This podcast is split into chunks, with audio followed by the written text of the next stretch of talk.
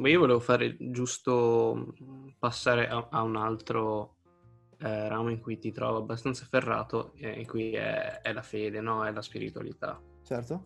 È una cosa che... Mh, mh, c'è sempre un messaggio spirituale anche in questi tuoi viaggi, in questi pellegrinaggi, no? Mi sembra che li chiami così.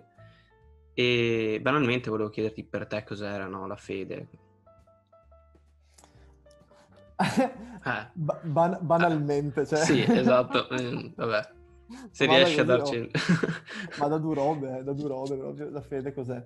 Allora, eh, beh, in realtà eh, non è un altro ramo in cui sono ferrato, è un altro ramo che, che, che, vivo, che vivo. Penso che io parlo di cose di cui ho esperienza, perché sennò sarebbe un bla bla e basta, no? Eh, quindi eh, tutto quello che, che, provo a raccontare, che vi sto raccontando eh, e di cui parlo, è, sono cose di cui faccio esperienza sempre, tutti i giorni se no non le sentirei nemmeno mie, sarebbe un leggere un libro, no? Ehm, non sono due cose separate per quanto mi pare, sono molto collegate, cioè pellegrinaggio si viaggio, ma viaggio è visto in un senso molto molto molto ampio rispetto al raggiungere un punto B partendo da un punto A, no? Ehm, cos'è per me? Beh, vorrei partire dal viaggio per arrivare poi alla fede. Un episodio molto che mi rimane molto a cuore, che ogni tanto mi rileggo, è l'episodio che magari, eh, sicuramente magari non conoscete, eh, però magari ne avete sentito parlare, non lo so. È l'episodio dei discepoli di Emmaus.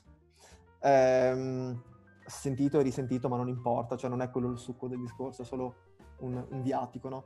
Eh, cosa sono i discepoli di Emmaus? Questi due, eh, mezzi abbagliati, mezzi eh, rintronati, si vedono Gesù comparire al loro fianco. Okay. E, um, e, non lo riconoscono, non lo riconoscono.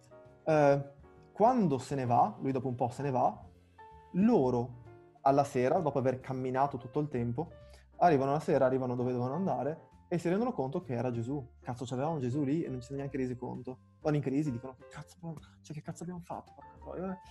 Questa crisi loro, questo loro non aver capito o esserci arrivati tardi, non li porta a nessuna soluzione, ma si rendono conto che l'unica cosa che devono fare lì è mettersi alla ricerca, mettersi in cammino, andare. E questo collegamento che fanno nei discepoli di Amos, nell'episodio dei discepoli di Amos della Bibbia è entro in crisi, non ho riconosciuto Gesù, non ho riconosciuto una cosa, sono in crisi per questo. Come risolvo questa cosa? Non lo so, ma so che la soluzione è sicuramente quella di non stare fermo, ma mi metto in cammino. Eh, la Bibbia è tutto un grande cammino, cioè, cioè sono i marato- ultramaratoneti per eccellenza, tutti quelli che vivono nella Bibbia, soprattutto dell'Antico Testamento, l'Esodo, penso sia l'episodio più grande di ultramaratona, di qua che per 40 anni camminano, cioè fa paura, però è davvero così. Eh, però questo episodio dei discepoli di Amos che non riconoscono Gesù, entrano in crisi, sono in crisi, non so cosa fare, ma so che l'unica cosa per uscire da questa crisi è camminare, è andare è una grande metafora ed è una grande, eh, per me, lezione. Cioè, se entro in crisi non devo trovare subito le risposte. L'unica cosa che devo fare però è non stare fermo. E qua si ricollega al vado permanente di prima. E, ehm, cioè, cos'è per me la fede? È innanzitutto un... Uh, non è una sicurezza, non è una certezza. Eh, già il fatto di dire credo, cazzo, anche nell'italiano credere non c'è nulla di certo, no? Uh-huh. Eh, però pensa che, penso che alla base del credo ci sia, quindi di una parola così incerta, così poco sicura, ci sia eh, per ognuno di noi, e io posso parlare solo per me, eh, alla base ci sia un'esperienza. Eh, e io eh, di esperienze di fede ne potrei raccontare un sacco, per cui i miei viaggi sono una grandissima esperienza di fede per quanto mi riguarda. E, ehm, quindi cos'è la fede? È sicuramente un grande dubbio, un grande punto di domanda che io vivo tutti i giorni e per questo motivo e per il motivo per cui vivo tutti i giorni questo dubbio, questa crisi anche nella fede, è un continuo moto, è un continuo movimento per me. Cioè tutto quello che faccio è mosso da un dubbio continuo, tra cui la fede. Che però questo dubbio, per quanto mi riguarda, eh, mi continua a far arrivare a fine giornata in cui dico io credo. Vado a letto col dubbio, vado a letto con il io, io credo, mi alzo la mattina e ogni mattina scelgo di credere un'altra volta. E poi continua il dubbio e scelgo di credere. Non è il...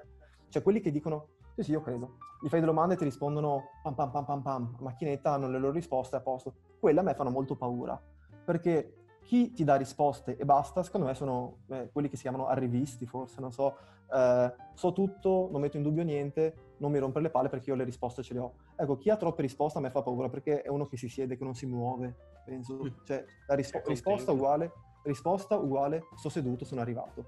Domande uguale, mi muovo, sono in crisi. Ecco, penso io di vivere questa seconda uh, realtà. Eh, e per me la fede è questo, cioè dubbio, uh, crisi, movimento per ricercare. Eh, se fossi io il professore qua ti darei 10 direi da... per questa Vabbè, risposta. È filosofia sta roba, è filosofia.